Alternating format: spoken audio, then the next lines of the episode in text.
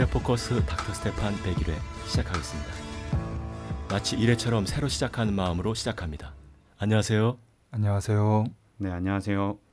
변함없이 코리아 반도의 정세를 전반적으로 진단 개괄해 주시기 바랍니다. 예, 계속 말씀드리는데 1, 2월에 유화 국면, 3, 4월에 긴장 국면, 5, 6월에 다시 유화 국면 이런 긍정, 부정, 부정의 부정이라는 변증법적 과정, 나선형의 흐름으로 진행되는 상반기 정세고요.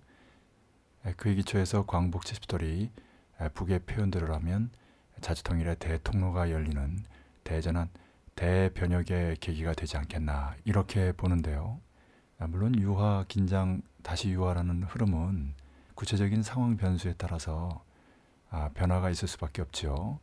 언제나 이렇게 기계적으로만 정세가 흘러가지는 않습니다. 상대가 있는 싸움이고 대결이기 때문에.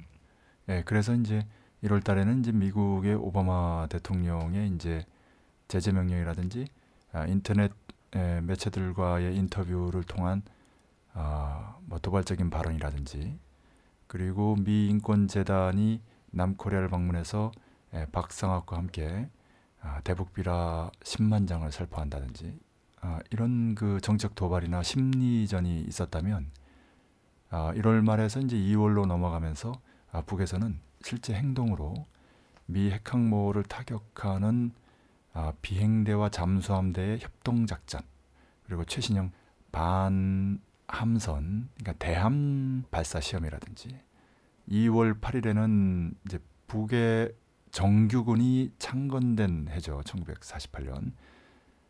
그래서 초기에는 2월 8일이 건군절이었는데 이후 1932년 4월 25일 반일인민유격대가 창건된 날로 건군절을 바꿨습니다. 그 이입할 때 미사일 다섯 발을 동해상에서 발사했죠. 네. 어, 지난해에 비하면 약 한 2주 정도 어, 북의 전술 로켓탄 발사 시험을 통한 군사적인 시위 예, 압박이 빨라졌다라고 볼 수 있겠습니다. 예, 그렇지만 2012년 12월 10일 초전자기파 핵 위성 탄두를 미 지상 500km에 올린 이후 2013년 2월 12일 아, 제3차 핵시험을 하지 않았습니까? 그런 때에 비하면 아, 긴장도는 현저히 떨어져 있는 넓게 봐서 유화 국면이라고 해도 과언이 아니겠습니다. 아, 물론 긴장이 고조되고 있고요. 이런 추세라면 3, 4월의 키리졸브 독수리 미남 합동 군사 연습 본질적으로 북침 선제 타격 전쟁 연습이죠. 그 시기에 군사적 긴장은 어, 상상을 초월할 수 있겠다. 여기서 이제 북의 최근 어, 진행된 군사적 시위 공세의 의미를 키리졸브 독수리 미나 합동 군사 연습과 맞물려서 세 가지 정도로 볼 수 있는데 하나는 북이 1월 9일에 제안한 미남 합동 군사 연습과 북 핵시험의 상호 중단의 제안이 이루어지는 것입니다. 그렇게 되면 3, 4월의 긴장면이 급격히 완화되면서 쿠바 미국의 전화 정상회담처럼 북미 간에도 전화 정상회담이 이루어지며 정세가 급 진전될 수 있습니다.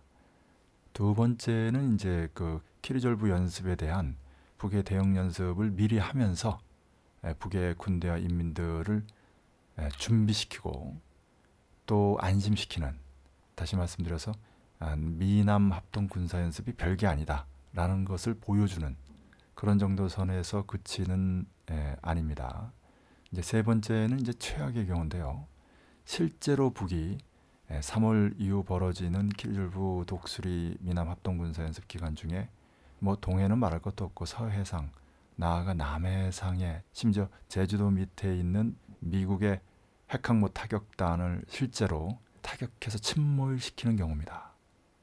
물론 이 경우도 아, 뭐 전술 로켓탄이나 비행대 잠수함대 협동 작전으로 격침시키는 경우도 있고 특수위원 비행체 특수위원 잠수함을 통해서 초전자기파 공격으로 완전히 무력화시켜서 바다 위에 떠 있는 고철덩이로 만들거나 아, 어떤 사고로 위장되어 침몰하게 만들 수도 있겠다. 이럴 경우는 이제 보이지 않는 전쟁이라고 할 수 있겠죠. 전자는 보이는 전쟁, 실제 전쟁이고 후자는 보이지 않는 전쟁.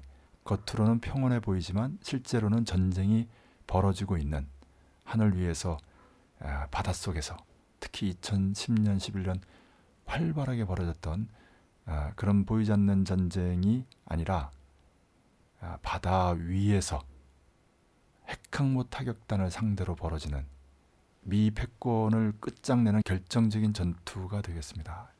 미 핵항모 타격단이 무력화됐는데 아무런 대응 조치도 아, 취하지 못한다면 어떻게 미 패권이 유지되겠습니까?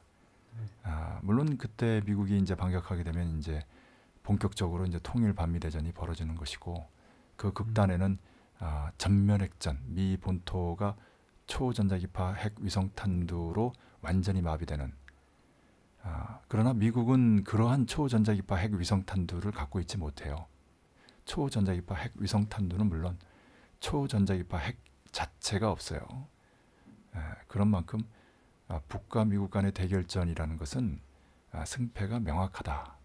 아, 그렇기 때문에 결국 북미 관계 이런 극단적인 상황을 우려하는 유대 자본이 아, 미제국주의를 비롯한 제국주의 연합 세력들을 움직여서 아, close track상의 항복이 점차 때가 되면 에, open track으로 확인되는 에, 그런 과정에서 그런 징후들이 나타나고 운을 떼고 에, 그러다가 이제 전격적으로 아, 발표가 되겠죠. 쿠바 미국의 정상회담처럼 네. 말 나온 김에 이제 쿠바 미국의 정상회담이 이제 북과 쿠바 간을 이간질시키고 또는 에, 쿠바가 오랜 기간 동안 쌓아온 성과 또 라틴에서의 뭐 셀락이라든지 알바라든지 이런 정치 경제 공동체의 활동에 의해서 이루어진 성과다라는 견해도 있을 수 있습니다.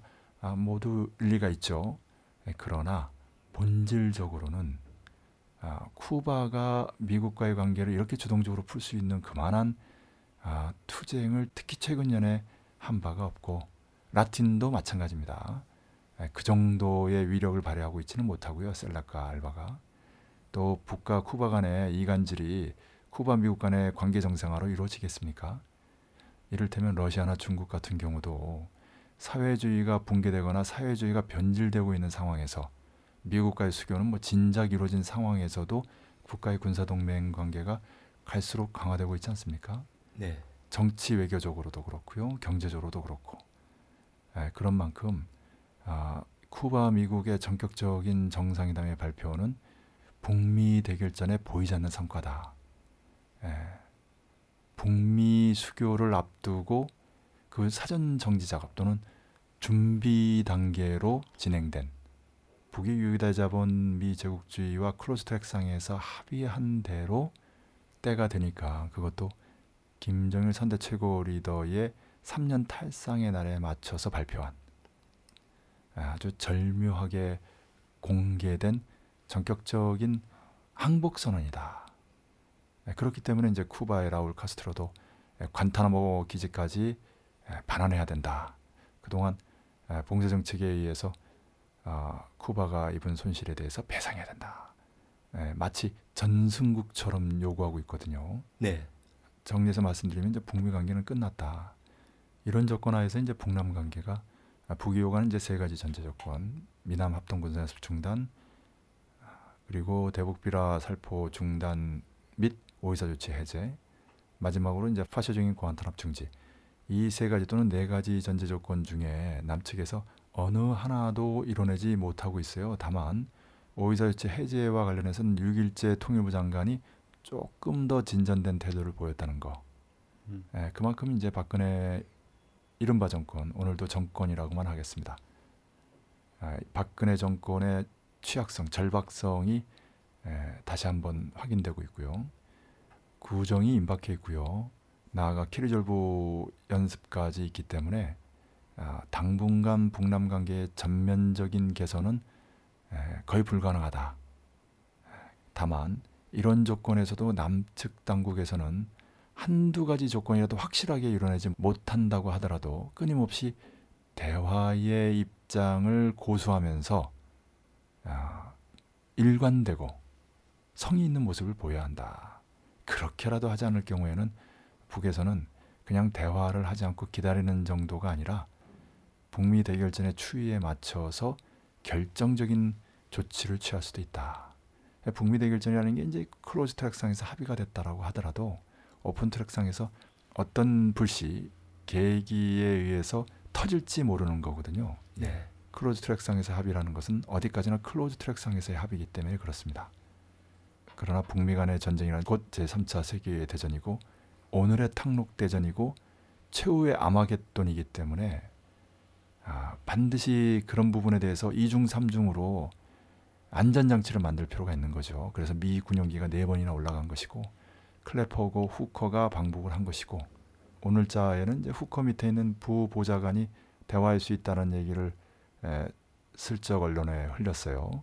이렇게 에, 정부 간의 대화로 나아가는 그런 흐름들이 형성되고 있는 북이 1월 말 2월 초에 군사적 시위 공세를 벌인 데 대한 미 정부 측의 반응의 아, 하나의 이제 단서인데요.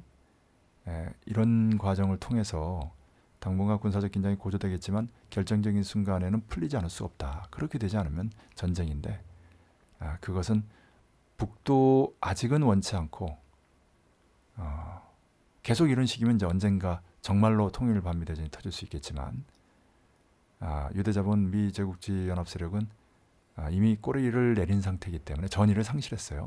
뭐 네. 역량 대비도 안 되고 그렇기 때문에 아, 북미 간의 마치 쿠바 미국처럼 전격적으로 관계 정상화가 이루어질 수밖에 없는 에, 그런 정세 흐름이다.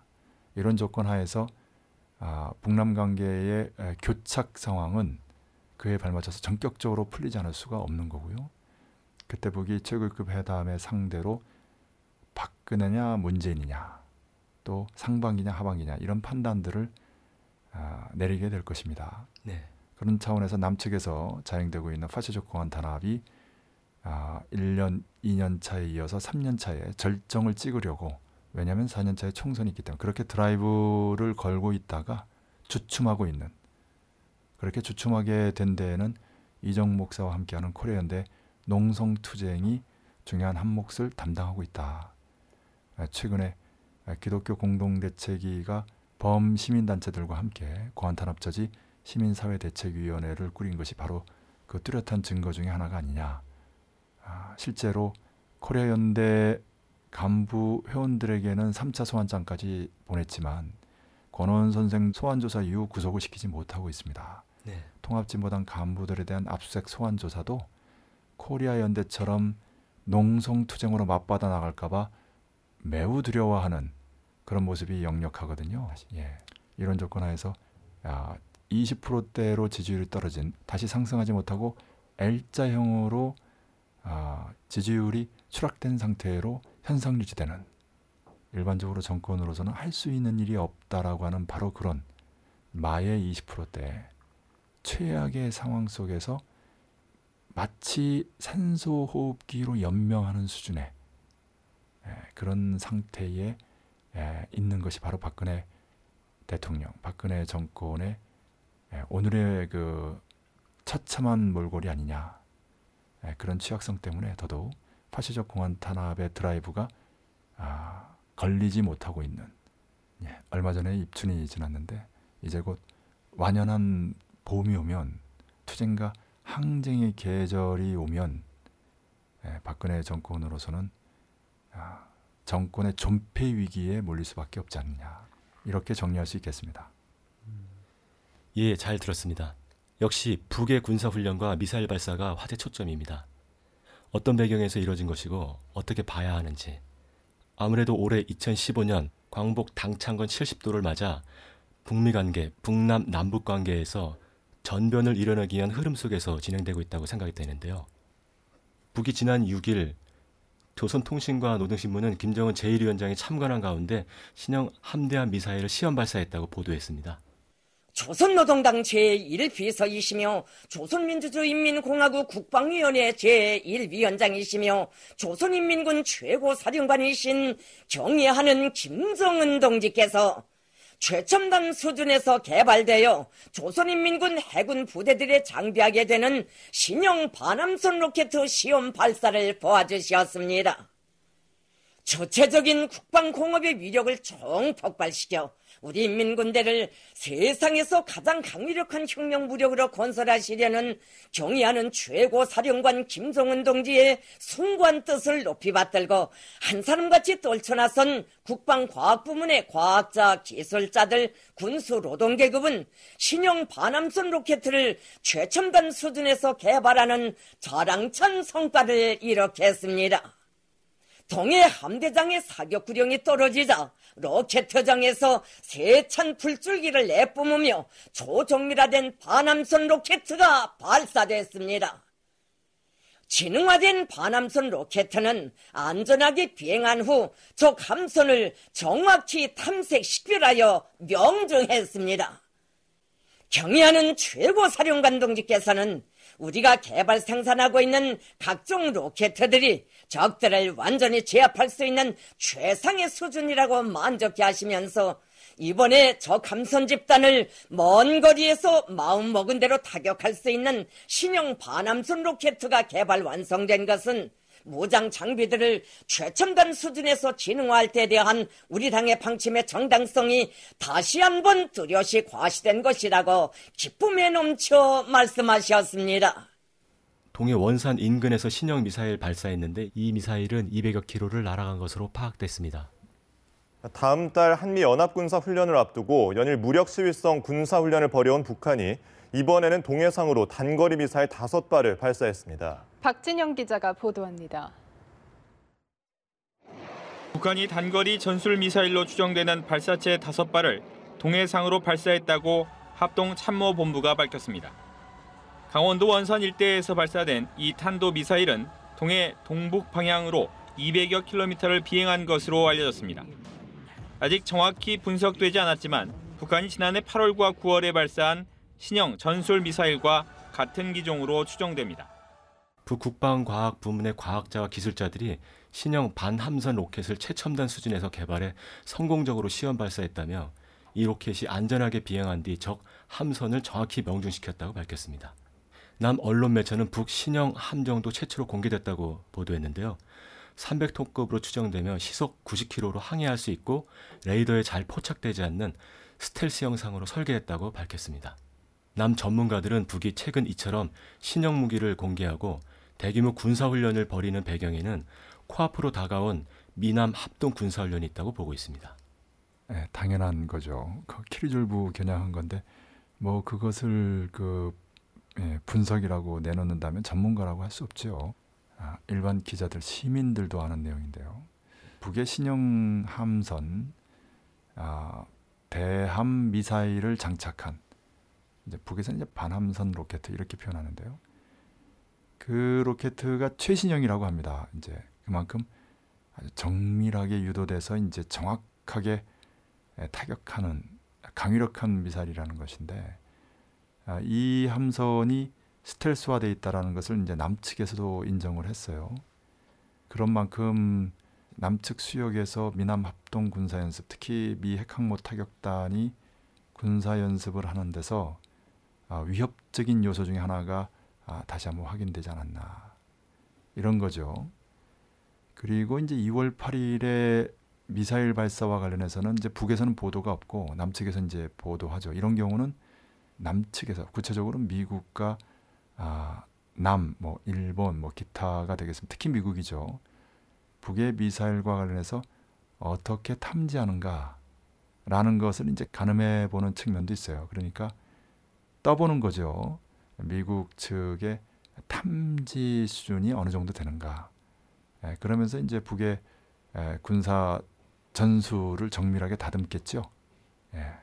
예, 그런데 이제 우리가 이제 주목할 것은 미 핵항모 타격단을 아, 격침시키는 데서 무전파 상태로 초저공으로 날라와서 공격하는 비행대 해수면 위 10m를 날아간다고 합니다.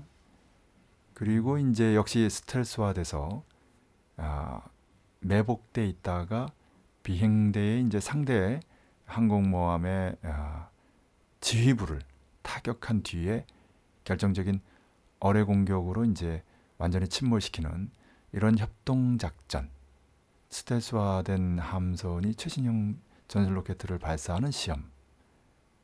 그리고 에, 다섯 발의 미사일 발사 이렇게 단계적으로 고조되는 흐름들은 정확하게 미 핵항모 타격단을 겨냥하고 있어요.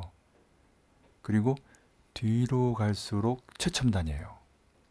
아, 훨씬 더 효율적이고요. 사실 비행대가 해수면 위 10m를 초저공 비행한다는 것은 매우 위험한 것이거든요. 네. 그러나 이처럼 상용 무력에 의한 전쟁에도 얼마든지 준비되어 있다는 것을 보여줄 필요가 있는 것이죠. 그런 비행대와 잠수함대의 아, 비행사 승무원들의 사생결단의 에, 혁명적 각오도 보여주고 그렇지만 얼마든지 다양한 무기로 매우 효율적으로 타격할 수 있다라는 자신감. 에, 적 레이더망에 탐지되지 않으면서 초고속으로 날아가고 초정밀도를 자랑하는 에, 그런 무기들을 얼마든지 갖고 있다는 거죠. 여기에는 특수연 비행체, 특수연 잠수함은 아예 열애로 되어 있습니다. 초전자기파 공격도 배제되어 있고요. 아마 이러한 무기들은 이제 미 본토를 공격하거나 아 뭐 나토가 개입하게 되면 이제 에, 나토를 에, 무력화시키는데 쓸 수 있겠죠. 에, 그런 의미에서 아까 말씀드렸듯이 세 가지 안 하나는 1월 9일 제안을 압박하는 측면에서 두 번째는 심리전의 측면에서 세 번째는 실제로 타격하겠다라는 훈련의 일환으로서 벌이는 이 세 가지 중에 이제 최악의 상황이 되는 것은 이제 세 번째죠. 근데 과연 아, 올해 그럴 것인가? 어쨌든 제5차 북미 반미 대결전을 마무리해야 되는 해고요. 에, 광복 당창건 70돌이라고 배수진을 쳤죠. 그리고 2014년 12월 17일 3년 탈상을 한 그리고 그 두 달 전 10월 달에 백두산 장군봉에 올라서 백두산 칼바람 정신을 강조한 바로 그러한 운명적인 2015년이 단순히 허언으로 끝나진 않을 것이다. 유대자본 미제국주의를 비롯한 제국주의 연합 세력의 항복으로 아, 판가름이 나든지 그렇게 되면 이제 말로 끝나겠죠. 그러한 close track상의 합의가 이행되지 않는다면 실제 힘으로 밀어붙여서 뭐 미 핵항모 타격단이 괴멸된다든지 아, 서해오도를 점령하는 국부전이 벌어진다든지 아니면 나아가 통일 반미 대전이 펼쳐진다든지 예, 그런 결정적인 힘의 대결이 있을 수 있다.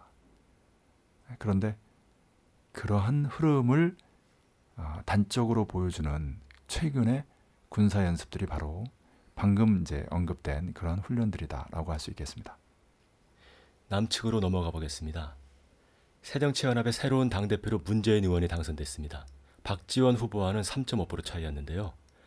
이인영 후보도 꽤 분발했습니다. 최고위원도 새롭게 선출됐습니다. 정청래 오영식 의원이 눈에 띄는데요. 정말로 새정치연합이 이번 전당대회를 통해 쇄신할 수 있을지 궁금합니다. 예, 그러려면 문재인이 이승만 박정희를 찾아가면 안 됐죠.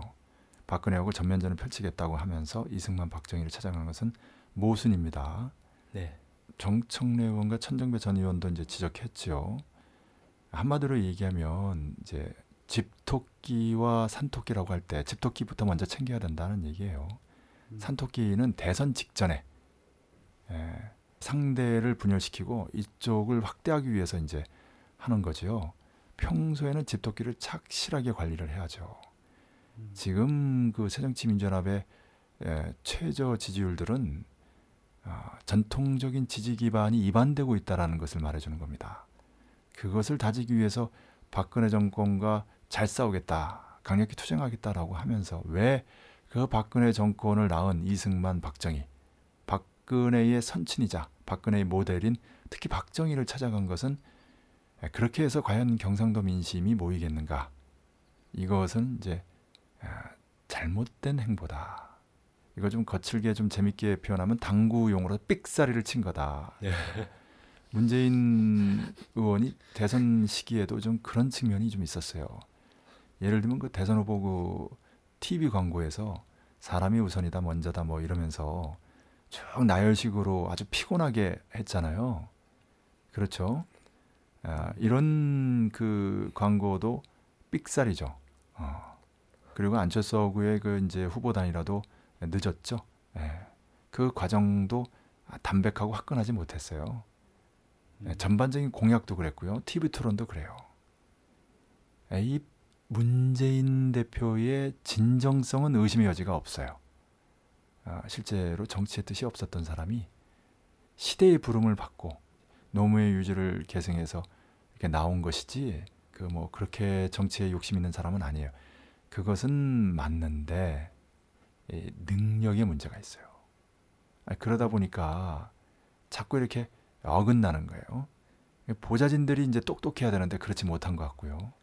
예, 그러다 보니 예, 과연 이 새정치 민주연합 호가 순항하겠는가?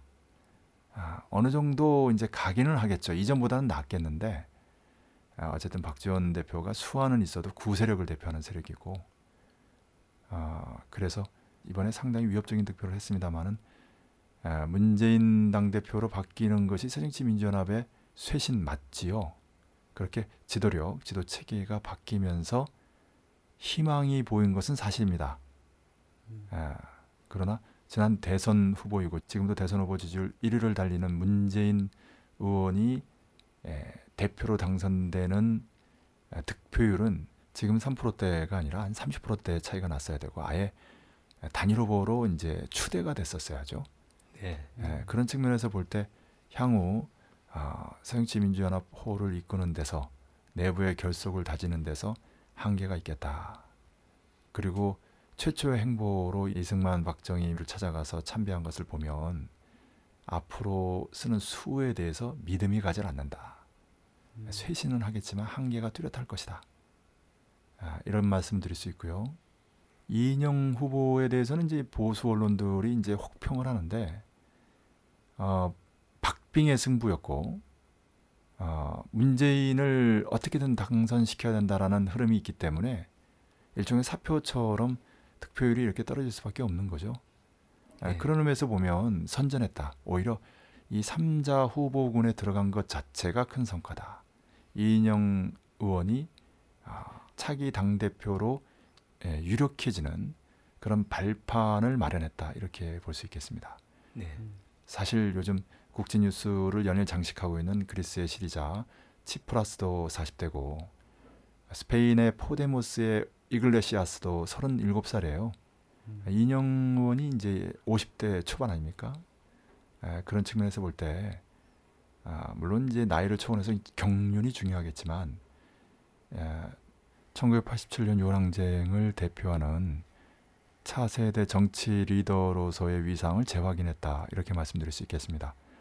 정청래 의원이라든지 오영식 의원이 최고위원으로 등장한 것도 주목이 되는데요. 역시 요즘은 이제 86세대라고 하죠. 80년대 학번, 60년대 출생한 정치인들을 말하는데요. 이런 젊은 리더십이 형성된 것은 이제 주목할 만한 현상이고요.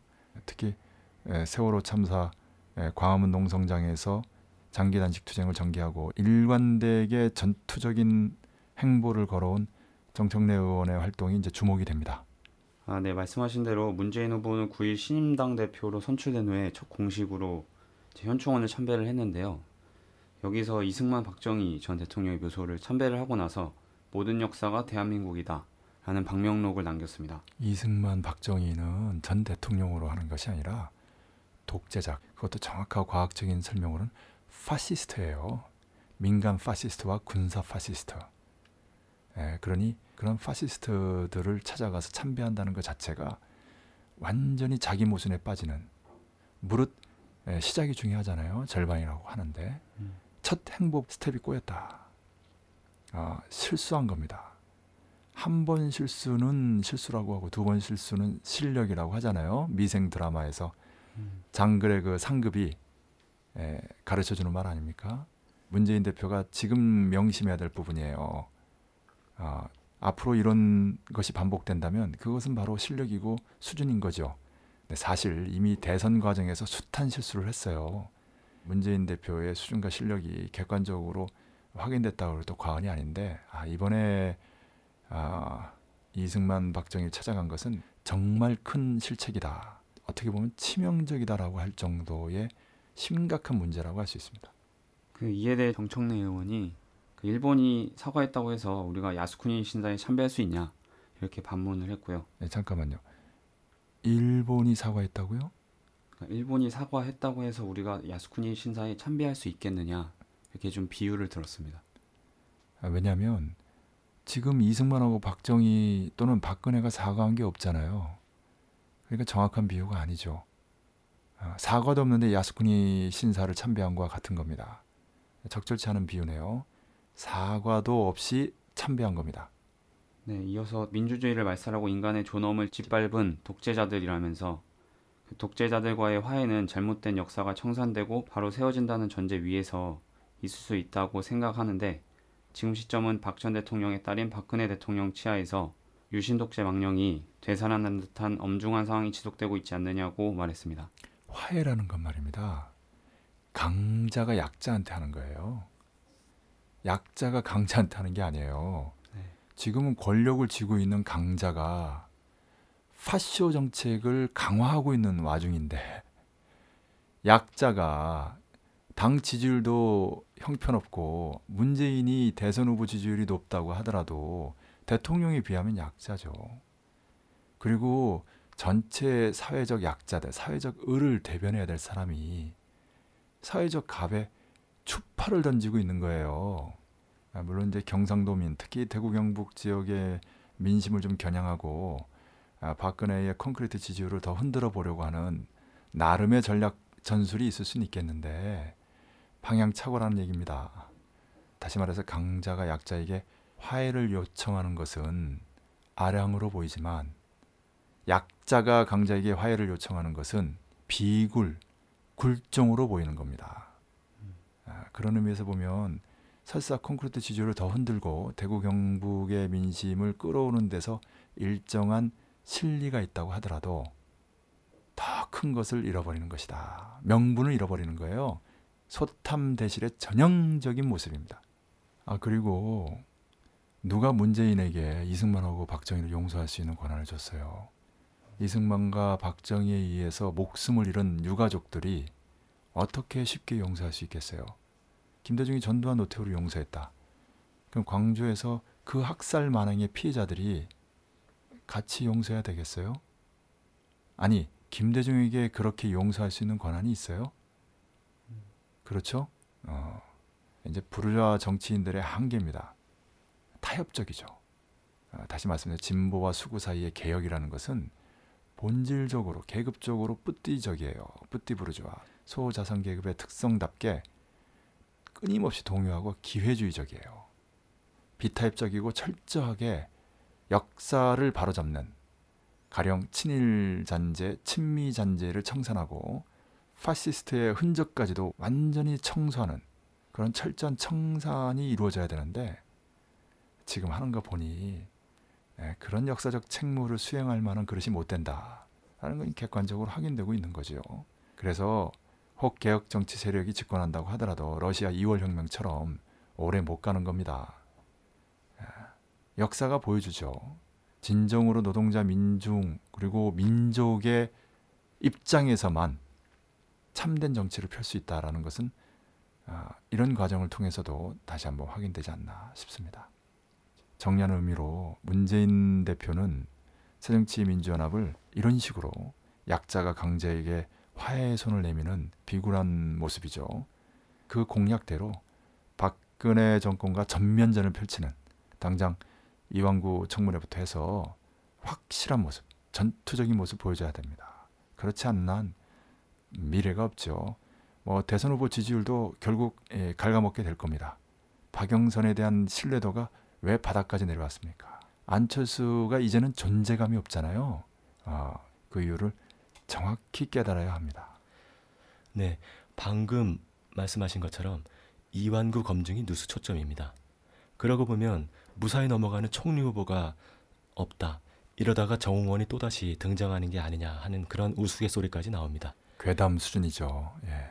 그 말 자체가 아니라 정호원이 또다시 세월호 참사 총리 아닙니까? 네, 마치 괴기 영화의 한 장면처럼 예, 사라지지 않고 계속 나타나는 유령 있잖아요. 그쵸? 끈질기게. 네, 아, 그 정호는 완전 허재비거든요. 네. 헛개비예요, 헛개비. 근데 헛개비가 계속 등장하는 거죠. 아, 정말 그 좀 괴기스러운 장면이 아닐 수 없는 거죠. 어. 네. 아, 그런데 지금 이왕구 청문회 하는 거 보니까 뭐 충분히 그럴 수 있겠다. 청무원 외에는 네. 어느 누가 지금 박근혜 주변에서 총리 하겠다고 예, 수첩 인사 박근혜 인사의 한계인데 예, 정말 그만큼 인물이 없는 거죠. 네. 오늘 내일 이틀에 걸쳐서 청문회가 진행되는데요. 삼천교육대 출신 최장 기수 이정 목사가 2월 9일 한국 기독교회관에서 기자간담회를 했습니다. 이정 목사는 이완구 국무총리 내정자가 공안물이 총리가 될 것이라고 강력하게 반대했습니다. 예, 이왕구 총리 후보는 예, 부정부패도 완전 백화점이에요. 네. 본인의 이제 부동산 투기 의혹, 탈세 의혹에다가 가족도 그렇고요. 그리고 언론을 상대로 폭언을 한 것도 무슨 거친 표현 수준이 아니에요. 패널 바꿔, 그러든지 잘리고 이런 것이 어떻게 거친 표현 수준이겠어요? 논문 표절이라든지 뭐 황제 특강이라든지 그 뭐 특강 그 비용이 한 번에 천만 원이에요. 네. 여섯 번 해가지고 한 6천만 원 정도 받았더라고요. 그리고 삼청 교육대와 관련해서 뭐 본인은 말단 뭐 실무자 말단 실무자는 책임이 없습니까? 아, 결국 그렇게 말단으로 시작해서 지금 총리까지 되겠다는 거 아닙니까? 네. 예, 이런 인물이 이제 총리가 되면 나라가 어떻게 되겠어요? 물론 뭐 본인은 이제 허접이고 윗사람이 박근혜가 이제 다 하는 거고 방패막이 정도 수준인데 박근혜의 추문 부패 의혹에 비하면 세 발의 피라고 할 수도 있어요. 그렇다고 해서 아, 이런 추문 부패 의혹이 천지인 사람이 총리가 되셔야 되겠습니까? 네. 총리라고 하면 이제 조선 시대에는 재상이에요. 아, 이런 사람이 재상이 되면 나라 꼴이 어떻게 되겠어요? 그렇죠?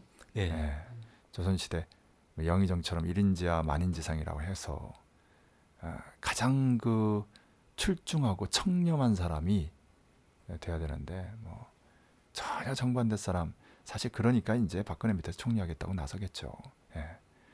이 친구 청문회는 어, 문재인이 뭐 전면전 선포한다고까지 했으니 뭐 야당에서 기존에 좀 곱게 넘겨주려고 하는 방침을 예, 바꾼다. 사실 그것도 새정치민주연합 뒷북치는 거예요. 언론을 통해서 다 밝혀지고 나니까 그제서야 이제 가만 안 있겠다라고 나오는 거기 때문에 하여튼 새정치민주연합 각성하고 완전히 탈바꿈하지 않으면 미래가 없습니다.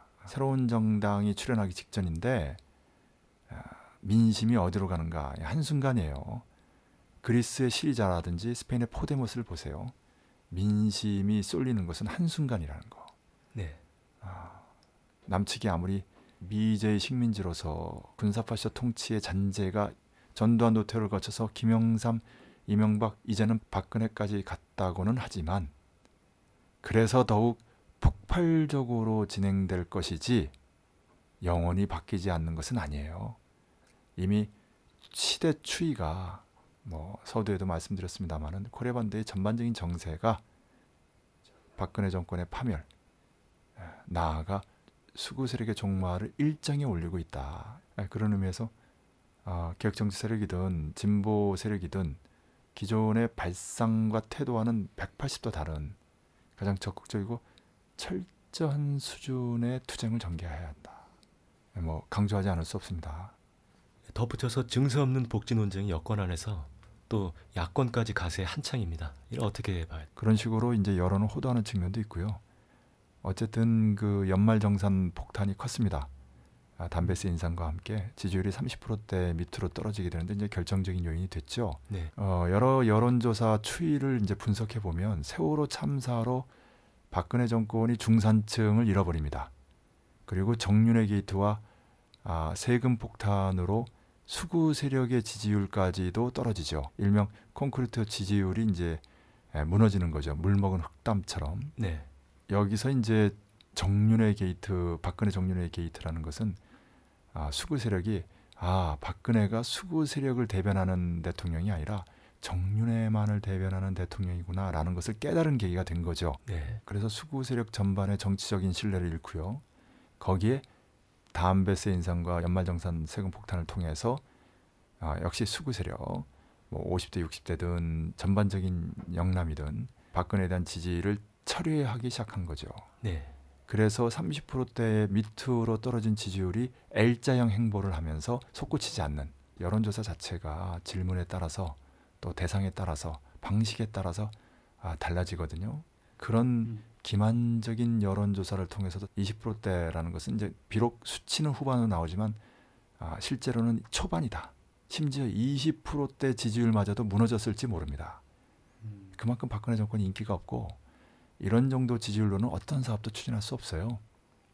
예, 그러니까 이제 파쇼적인 공안 탄압이라는 썩은 동아줄을 어떻게든지 부여잡으려고 벼랑 끝에 대롱대롱 매달려서 그거라도 잡아보겠다고 하는 건데 그리고 북을 향해서 동아줄 하나 보내달라고 하는 건데 예, 그게 잘 되지 않기 때문에 예, 박근혜 정권으로서는 정말 죽을 맛일 겁니다. 네. 박근혜가 증세 없는 복지를 얘기하는 것은 증세 없는 복지에서 증세 없다는 것은 부자들에게 증세가 없다는 말이고 서민들에게는 증세를 하겠다는 말입니다. 네. 이것을 증세 없다 이렇게 표현하는 거고요. 복지라고 하는 것은 복지를 축소한다는 뒤에 축소라는 말이 생략된 말이에요. 네. 부자 증세 없이 서민 복지 축소하겠다라는 말을 증세 없는 복지 이렇게 하는 겁니다. 아, 정말 대단한 화법이죠. 이걸 유체이탈 화법이라고 정말 말도 잘 만들었어요. 네. 예, 언행 불일치의 전형적인 모습입니다.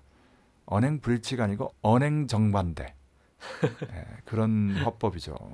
여기에 이제 새누리당이 이제 김무성 대표, 유승민 원내대표 체제에서 증세 없는 복지 수정해야 된다. 뭐 예, 그러면서 법인세도 뭐 포함시켜야 유승민 뭐 이런 얘기하고 그러나 그건 살짝 할 거고 전반적으로 서민들을 상대로 증세할 겁니다. 복지와 관련해서도 이 기회에 무상급식, 무상보육 손봐야 한다라는 얘기가 나오는데 이거 당연합니다. 새누리당은 뭐 유승민이 이제 살짝 그 개혁적인 모습 보여주려고 법인세 얘기 이제 건드리지만 결과적으로는 박근혜하고 똑같이 해요. 박근혜 청와대나 김무성 유승민의 새누리당이나 50보 51보입니다. 네. 예. 근데 이제 새정치민주연합이 이제 증세를 얘기하면서 이제 복지 얘기하거든요. 우리 이제 법인세 에, 얘기하는데 그것도 예전으로 돌리자. 이명박이 감세한 것을 원래대로 돌리는 수준이에요. 늘리는 게 아니에요. 예, 복지와 관련돼서도 매우 소극적이고요. 심상정이 좀 나은데 역시 같은 범위 안에 있어요. 이렇게 세금을 가지고 복지한다는 게 전형적인 삼인주의 정책이에요. 음. 새정치민주연합은 그조차도 제대로 못하는 거고요. 삼인주의를 이념으로 내건 정의당의 대표 심상정 의원은 전형적인 삼인주의 정책을 얘기하고 있는 겁니다. 이렇게 해서 근본적으로 서민들의 생활이 나아지지 않아요. 왜냐하면 서민들 호주머니 털어서 다시 서민들 호주머니에 넣는데 이것은 10개를 털어서 5개를 넣어주는 거거든요. 네. 아, 부자들 감세한다고 하는데 잘 안 됩니다. 신용만 내는 정도고 폭동이 터지지 않을 정도로 나아가 혁명이 일어나지 않을 정도로 개량화시키는 그런 세금 정책이거든요. 우리 진보 세력이야말로 참다운 의미에서 증세 없는 복지 정책입니다. 오히려 감세하면서 복지 정책을 하는 거예요. 정확하게 얘기하면 서민 감세 정책, 부자 증세 정책 이 부분과 관련해서는 외국 자본과 매판 자본은 환수하는 거예요. 외국 자본과 매판 자본은 이미 투자한 것들은 다 뽑아갖고 여기에 엄청난 불로소득으로 비대해져 있는 거거든요. 네. 그러니까 당장 환수해도 정의에 아무런 문제가 없어요. 그리고 남북 북남 관계가 평화적으로 교류하고 협력하는 관계로 전변되면 지금처럼 국방비를 지출할 필요가 없습니다. 네. 그래서 국방비 축감한 거와 외국 자본 매판 자본으로부터 환수한 것을 가지면 실업자 비정규직 농가 부채 신용 불량자 자영업자 파산 이 모든 문제를 다 해결하고도 남는다 이렇게 봅니다. 아, 그 중에 하나만 돼도 무상교육 무상 치료가 가능할 것이다. 대학교까지의 무상 교육과 전민의 무상 치료가 가능할 것이다. 이에 대해서 언제 한번 구체적으로 통계 자료를 가지고 한번 이야기했으면 합니다. 네. 앞으로 한 달 내에 그런 방송 꼭 했으면 하고요. 그런 의미에서 볼때 정세 없는 복지 정책이라기보다는 환수 복지 정책이다 이- 이런 표현이 보다 정확하지 않을까 생각합니다. 네. 공안 탄압에 대해서 얘기하지 않을 수 없는데요. 지난주 목요일 2월 5일 공안 탄압 저지 시민사회 대책위원회가 출범했습니다. 기독교계가 주도해서 모처럼 한 목소리를 내었는데요. 이후 활동이 주목됩니다. 당장 이번 주 목요일에 기독교 회관에서 피해자 증언대회를 개최하고 또 전국적으로 보안법 피해자들의 협의회를 구성해서 각계 약진하면서 각계 격파되지 말고 단결해서 투쟁하자고 할 계획인 것으로 알려졌습니다. 예, 커다란 조직적 성과죠.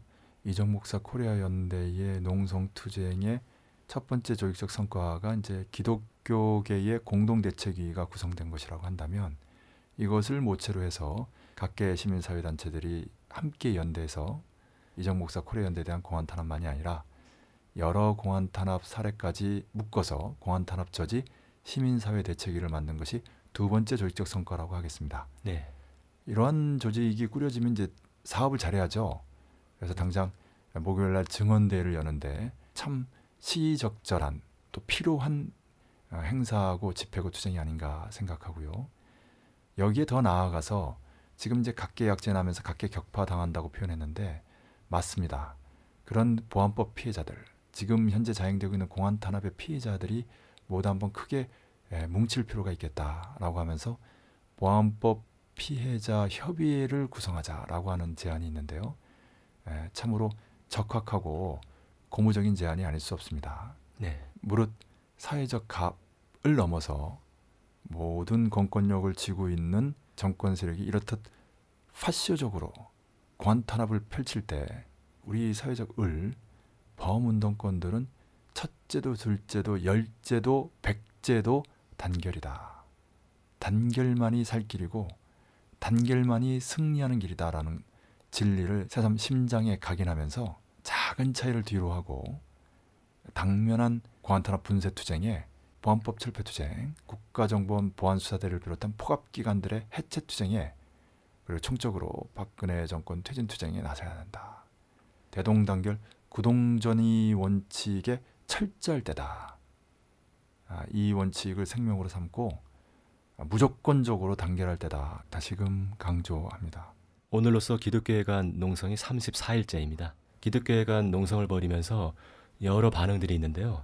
우선 통합진보당과 민변, 정치인에 대한 국가보안법 관련 수사와 공안 탄압을 지연시키고 있다. 또 공안 검찰 쪽에서 당황스러워하고 있다. 이런 말들이 주변에서 많이 들리고 있더라고요. 예, 왜안 그렇겠어요? 예, 무릇 탄압에는 투쟁이 최고입니다. 뭐 탄압당할 때 뭐 이러저러하게 의견들이 갈릴 수 있는데 무조건적으로 투쟁하는 것이 상책이다.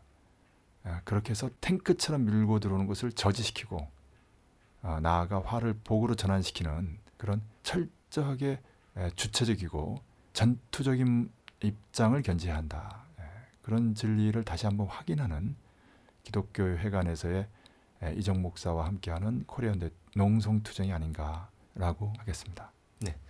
마지막으로 국제 정세입니다. 그리스의 시리자가 채무와 관련해 트로이카와의 협상에서 기준 입장을 바꿨다고 하는데요. 성 기자가 지난 시간에 이어 그리스 시리자의 변화 입장 그리고 스페인의 포데모스의 성공 배경을 조사했습니다. 네, 8일 알렉시스 치프라스 그리스 총리가 이달 말 종료하는 구제금융에 연장되신 오는 6월까지의 정부 재원 조달을 위한 가교 협약을 제안했습니다. 그 브릿지 론이라는 말인데요. 만기가 닥친 원리금 상환을 위한 일시적 자금 융통을 말합니다. 그 이날 치프라스 총리는 그리스 의회 연설에서 오는 28일 종료되는 기존 구제 금융 프로그램의 연장을 요청하지 않을 것이라고 했고요. 향후 15일 안에 가교 프로그램 합의를 이끌어낼 수 있을 것으로 믿는다고 말했습니다. 이는 기존 구제 금융은 종료시키고 6월 새로운 협상을 체결할 때까지 버틸 수 있도록 필요한 자금을 지원받겠다는 말인데요. 앞서 그리스는 유럽 중앙은행에 만기 1년 미만 국채 발행 한도를 기존 150억 유로에서 250억 유로로 늘려달라고 요청한 바가 있습니다. 그러니까 쉽게 말하면 그냥 부채를 줄여달라, 상환기를 늘려달라라가 아니라 GDP하고 연동해서 그러니까 국민들 소득이 이제 늘어나면 그에 맞게 갚겠다 또는 나중에 여유가 있을 때 갚겠다라는 식으로 선회해서 실제로 같은 결과지만 유럽 중앙은행이 호응하기가 좋은 예, 명분을 쥐어주는 예, 그런 방식으로 아주 세련된 방식이죠. 치프라스의 수완을 보여주는 대목이에요.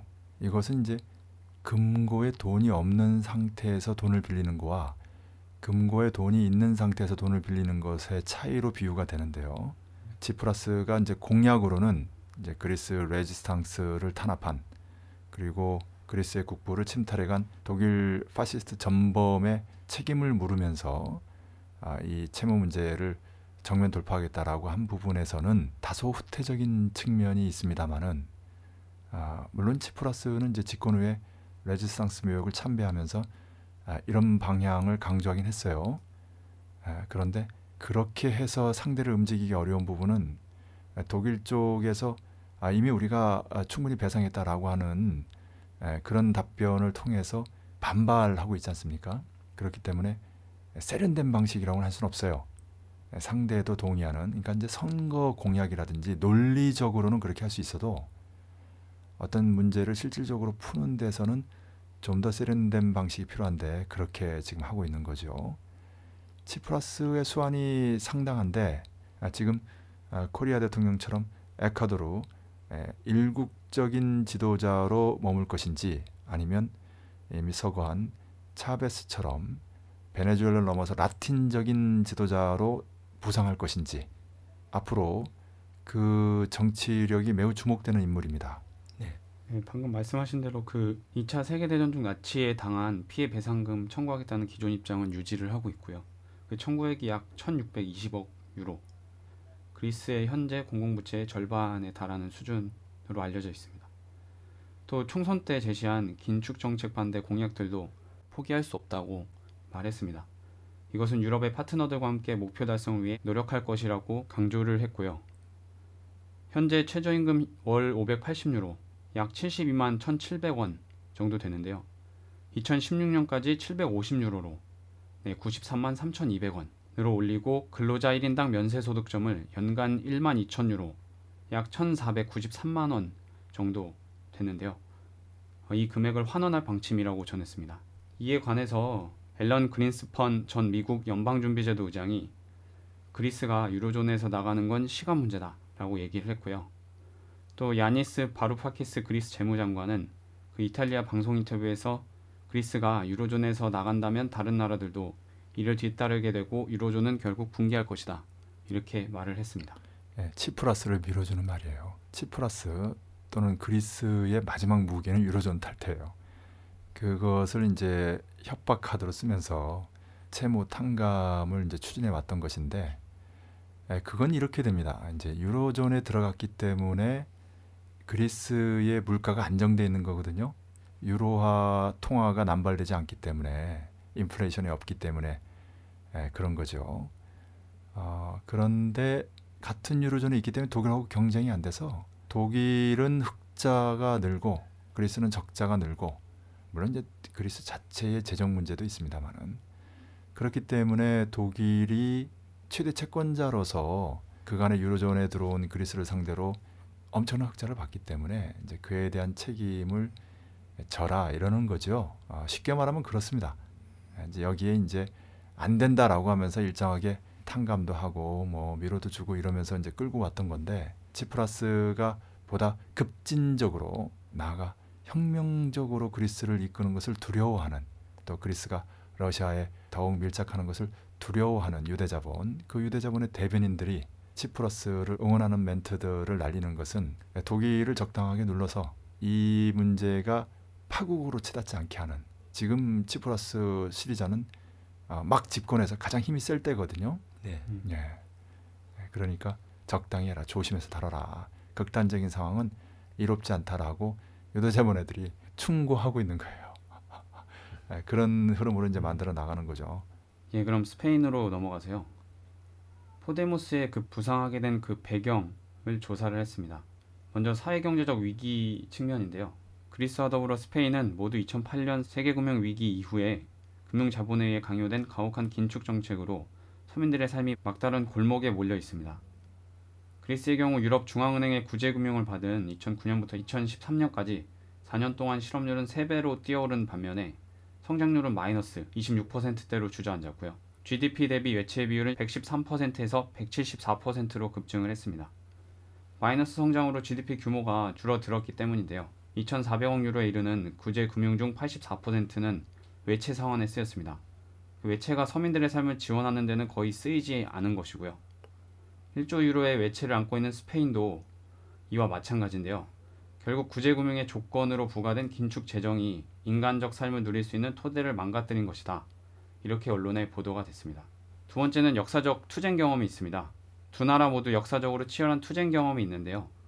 스페인에서는 1936년 프랑코 총통의 파시스트 정부에 맞선 공화파의 내전이 있었고 그리스에서는 2차 대전 당시 반나치 투쟁에 나선 레지스탕스 세력의 집권 가능성이 높았었습니다. 그 스페인 내전의 경우 독일 나치와 이탈리아 파시스트 정권의 적극적 지원을 받은 프랑코 정부가 내전에서 승리를 거두고 이후 40년 가까이 파쇼 정치를 했습니다.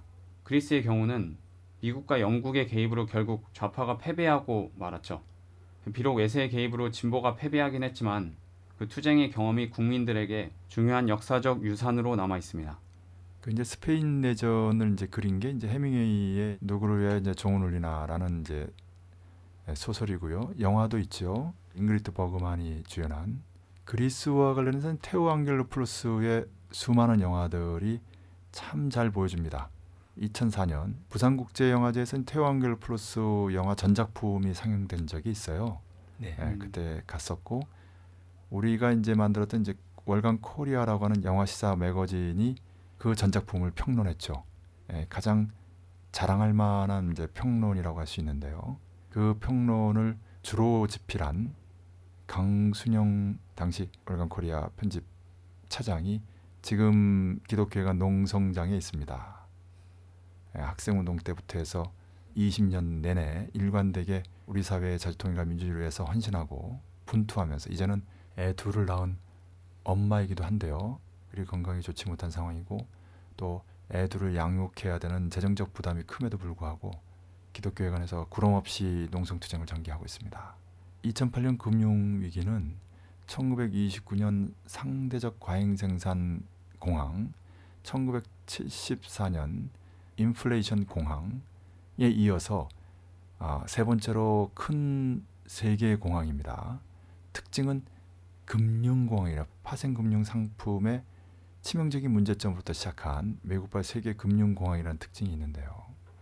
그 결과로 그 이듬해부터 전 세계가 재정 위기에 몸살을 앓고 있습니다. 그리스는 아까도 말씀드렸는데 스페인의 경우는 이탈리아와 함께 석유 산업이 중요했는데 동구가 유럽 연합에 들어오면서 동구의 섬유 산업에 밀려서 이탈리아도 그렇습니다만은 스페인이 경제가 많이 안 좋아지죠. 네. 예, 실업률이 폭증하고 그래서 그 대안으로 지중해 연안에 대거 호텔들과 레저 단지를 아, 건설하면서 극복하려고 했어요. 관광으로 극복하려고 한 거죠.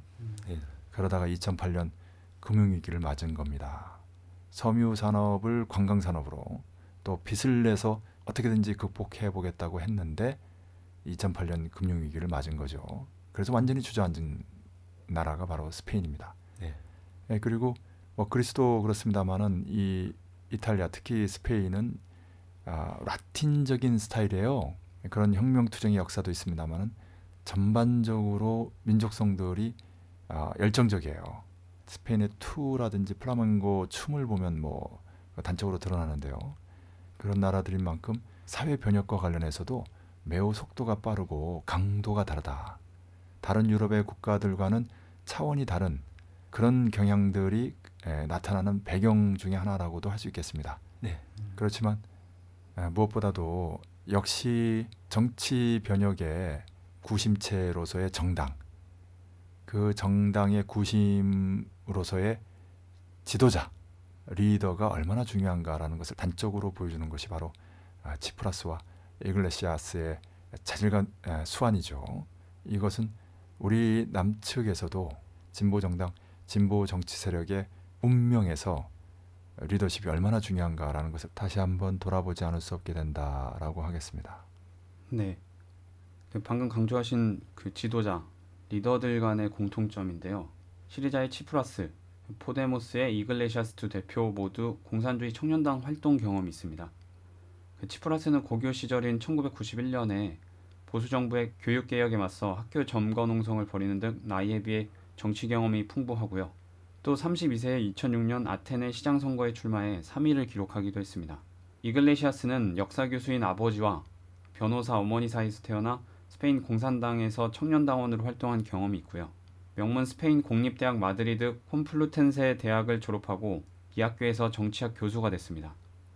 24세 때인 2003년부터 지금까지 대중들을 대상으로 정치교육 토론 프로그램 La Tuerka를 만들어서 지역 방송과 인터넷으로 배포하고 있습니다. 공산당 진보정당의 이제 청년 조직의 성원으로서 이제 조직적 훈련을 받았다는 거죠. 그리고 기본적인 진보 교육을 받은 거고요. 그리고 치프라스는 이제 실천을 통해서 형성된 수완이라는 것이고 이글레시아스는 이론과 토론을 통해서 터득한 능력을 갖고 있다는 거죠. 어쨌든 이러한 그 조직적 수완, 실천적인 전개력과 선전력, 선전 조직 작전 이렇게 표현할 수도 있겠는데요. 이러한 자질과 능력을 갖출 때만이 아, 힘 있는 정치 활동을 전개할 수 있다. 정치 세력을 이끌 수 있다라는 것을 보여주는 거죠. 결국 자질과 실력입니다. 네. 그 마지막으로 성공 비결입니다. 그 시리자의 경우 2004년 첫 총선 도전에서 6석을 얻는 등 10년에 걸친 제도권 정치 활동의 경험이 있습니다. 포데모스는 창당 4개월 만인 지난해 5월에 유러브의 선거에서 8% 득표를 얻어 5석을 확보하는 기염을 토했고요. 이는 2011년 5월 15일 풀뿌리 대중운동인 분노하라 인디 그나도스라는 시위인데요. 이 시위로 대중적 기반을 쌓았기 때문입니다. 하지만 이 분노하라 시위의 정치적 결과는 그의 11월 총선에서 집권당이 중도좌파 사회주의 노동자당에서 중도우파 인민당으로 바뀐 것 뿐이었는데요. 바로 사회운동의 바탕을 둔 정치운동의 한계가 드러난 순간입니다. 그 한마디로 대중적 집안은 만들었지만 그 집안을 제대로 이끌 정치 세력, 당이 부재했다. 이런 분석입니다. 잘 지적했습니다. 또 포모데스 지도자들은 기존 좌파가 추상적 분석, 현학적 인용, 애매한 언어에 갇혀 있다고 생각을 하고 있고요. 이에 대해서 이글레시아스 대표가 말한 게 있는데요. 사람들은 후보의 이념이나 가치, 문화가 자신과 같다고 생각해서 표를 주는 것이 아니다. 단지 그의 말과 행동에 끌리기 때문이다. 라고 말을 했습니다. 다시 말하면 보통 사람들과 같이 매력이 있고 유머 감각이 있는 후보를 선택한다는 말입니다. 이글라시아스가 말도 잘하고 외모라든지 표현이라든지 예, 매력이 있죠. 치프라스도 그렇고 아, 그런 젊은 리더십이 가지는 매력이라든지 추진력에 대중들이 기대를 거는 거죠. 아, 그만큼 그리스와 스페인의 상황이 위태롭기 때문에 강력한 리더십, 참신한 리더십이 필요하다라고 보는 거죠. 네, 이어서 좀 더 말씀을 드리면요. 포모데스의 중요 과제였던 좌파의 전통적 담론을 대중이 이해하기 쉽게 쉬운 말로 바꾼다. 이 과제가 있었는데요. 민주주의 스페인의 주권 사회 정의 이런 말을 그 키워드로 해서 광범위한 서민들에게 운동의 목표를 이해시켰다. 라는 분석 평가를 듣고 있습니다. 다시 말하면 자본주의 타파라는 말 대신에 경제 민주주의 라는 말을 썼고요. 좌와 우를 가르지 않고 민주주의와 민주주의의 적들로 가르고요. 금융계 대기업 상층 엘리트들은 민주주의의 적이고 서민들이야말로 민주주의를 지향한다. 라고 표현을 했습니다. 예, 경제 민주화라는 표현이 이제 생각이 나. 우리는 그 말을 박근혜가 썼죠. 어, 언제 한번 그 시리자와 포데모스에 대해서 예, 보다 체계적이고 풍부하고 깊이 있는 분석을 하는 시간 한 마련했으면 합니다. 지난번 100회를 축하하는 자매 팟캐스트 출연진들의 메시지가 정말 인상적이고 감동적이었습니다. 우리 코리아 포커스 팟캐스트의 맞이 마태형으로서 더욱 분발해야겠다는 다짐을 하지 않을 수 없게 됩니다. 오늘도 예리하고 깊이 있는 분석과 설명 감사합니다. 모두 수고하셨습니다. 수고하셨습니다. 고맙습니다.